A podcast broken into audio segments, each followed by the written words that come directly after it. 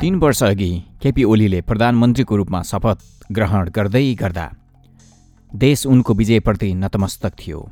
इतिहासदेखिको विपन्नता र अनन्त सङ्क्रमणकालले कुपोषित देशले आशाको नजरले ओलीतर्फ हेरिरहेको थियो।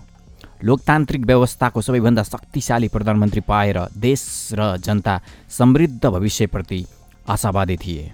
तर सार्वभौम जनता र संसदको अमूल्य मतलाई उले ओलीले जिम्मेवारी होइन अहङ्कारी अस्त्रका रूपमा प्रयोग गरे। उनले यो तिन वर्षमा जनताको विश्वासमाथि विध्वंस नै मचाए त्यसैले हिजो ओलीको आगमनमा आशावादी देश आज ओलीको प्रवि ओली प्रवृत्तिको अवसानमा उत्सव मनाउँदैछ। किनकि तानासही सनकको हार लोकतन्त्रको जित र भविष्यको लागि चेतावनी हो। किनकि यो तानासाई सनकको हार लोकतन्त्रको जित र भविष्यको लागि चेतावनी हो। पाँच पुस दुई हजार सतहत्तरमा प्रधानमन्त्री ओलीको सिफारिसमा राष्ट्रपति विद्या भण्डारीले गरेको संसद विघटन खासमा जनमतको अपहरण र संविधानको हत्या थियो। प्रधानमन्त्रीको निजी सङ्कटलाई राष्ट्रको सङ्कटमा बदल्ने निम्छरो तानासही उपक्रम थियो। सम्मानित सर्वोच्च अदालतले संविधानको रक्षा गरेको छ। यो लोकतन्त्रको जित हो र नागरिकका रूपमा स्वयं केपी ओलीको पनि जित हो। किनकि जनमत पाएर सत्तामा पुगेका कुनै पनि नेता भोलि तानासाह बन्न पाउने छैनन्। जननिर्वाचित मञ्चमा तोडफोड गर्न पाउने छैन। त्यस्तो तानासाहको शासन नागरिक केपी ओलीले पनि भोग्नुपर्ने छैन। सर्वोच्चको फैसलाले यो प्रत्याभूत गरेको छ। लोकतन्त्रमा कार्यपालिकाको हरेक कदमको सार्वजनिक सम्परीक्षण हुन्छ। आलोचना हुन्छ प्रतिरोध पनि हुन्छ। तर इतिहासको अद्वितीय प्रधानमन्त्री जस्तो ओलीले आलोचनाविहीन शासनको अभ्यास गर्न खोजे। आलोच आलोचकलाई दुश्मनको घोषणा गरेर ती ती विरुद्ध युद्धको घोषणा गर्दै साइबर सेना परि परिचालन गरे। विश्वविद्यालयमा पढ्दै गरेका विद्यार्थी हुर्कँदै गरेका युवा तथा पेसाकर्मीलाई उनले बहसमा होइन गाली गलौजमा उतारे।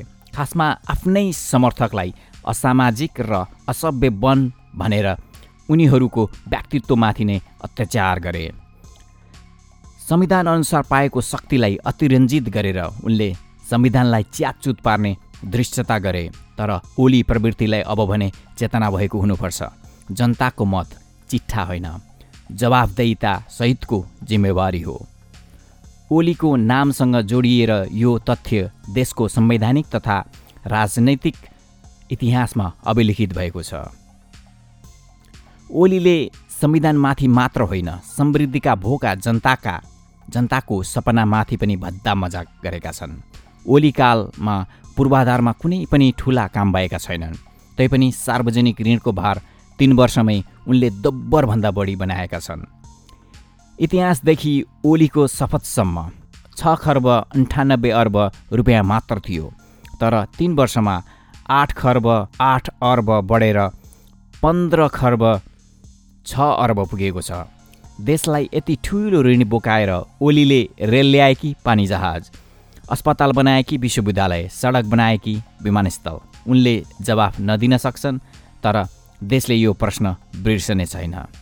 उनी बालवाटारबाट बालकोट गए पनि देशले यो प्रश्न सोध्न छाड्ने छैन। त्यस्तो बलियो सरकार बनेपछि तिन वर्ष कार्यकालमा कुनै पनि वर्ष मुलुकको पुँजीगत विकास खर्च अस्सी प्रतिशतभन्दा माथि जान सकेन। यो ओलीले कहिले पनि सार्वजनिक सरोकार राखेनन्। यो विषय ओलीले कहिले पनि सार्वजनिक सरोकार राखेनन्। चालु आर्थिक वर्षमा समेत आधा अवधि बित्दा पुँजीगत खर्च जम्मा पन्ध्र प्रतिशत मात्रै भएको छ। तैपनि उनी निर्धक्क भन्दैछन् नेपालको विकास देखेर दुनियाँ चकित छ।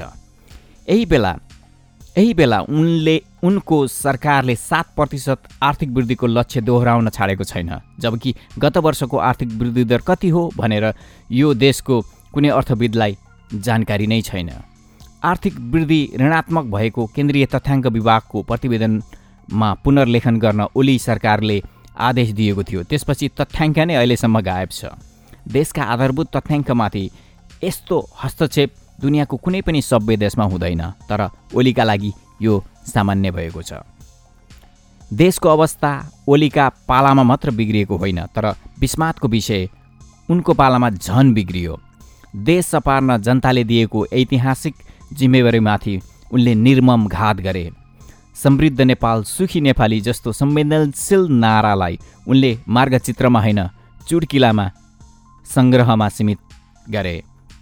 नेपालमा रेल यातायात अपरिहार्य छ तर चन्द्र शमशेरका पाला सुरु भएको रेलमार्ग चलाउन ल्याएको रेलगाडी त्रिपालले छो छोपेर ओलीले हिमाल वरिपरि गुड्ने चुच्चे रेलको बखानमा समय बर्बाद गरे। यो तिन वर्षे कार्यकालमा केरुङतर्फको रेलमार्ग मन्त्र रेलमार्गको मन्त्र पटक पटक दोहोऱ्याए तर विस्तृत सम्भाव्यता अध्ययन गराउने आधारभूत कामसम्म समेत गरेनन्। आफ्नै जिल्ला झापाको आफ्नै निर्वाचन क्षेत्रका दर्जन निर्माणाधीन निर्माणाधीन पुलका खण्डहर मुनि काठका फड्केमा बिस रुपियाँ तिरेर खोला तर्न बाध्य मतदाताका अगाडि उनले हिन्द महासागरमा ध्वजाबाग पानी पानी जहाज चलाउने कथा वाचन गरे। कानुन कार्यविधि योजना र बजेट बिना पानी जहाज कार्यालयको उद्घाटन गरे। समृद्धि उनका लागि कतिसम्म मजाकको विषय हो भने स्टिमर चलाउने विषयमा विस्तृत अध्ययन समेत नगरी उनले जहाज चढ्न सोह्र पुस दुई हजार पचहत्तरमा टिकट काउन्टरमा आउनुहोस् भनेर सार्वभौम संसदको रोस्टरमा उभिएर खुल्ला आमन्त्रण गरे बिना सङ्कोच सत्ताबाट उनको बहिर्गमन इतिहासको एउटा असंवेदनशील कालखण्डको अवसानका रूपमा स्मरणीय हुनेछ।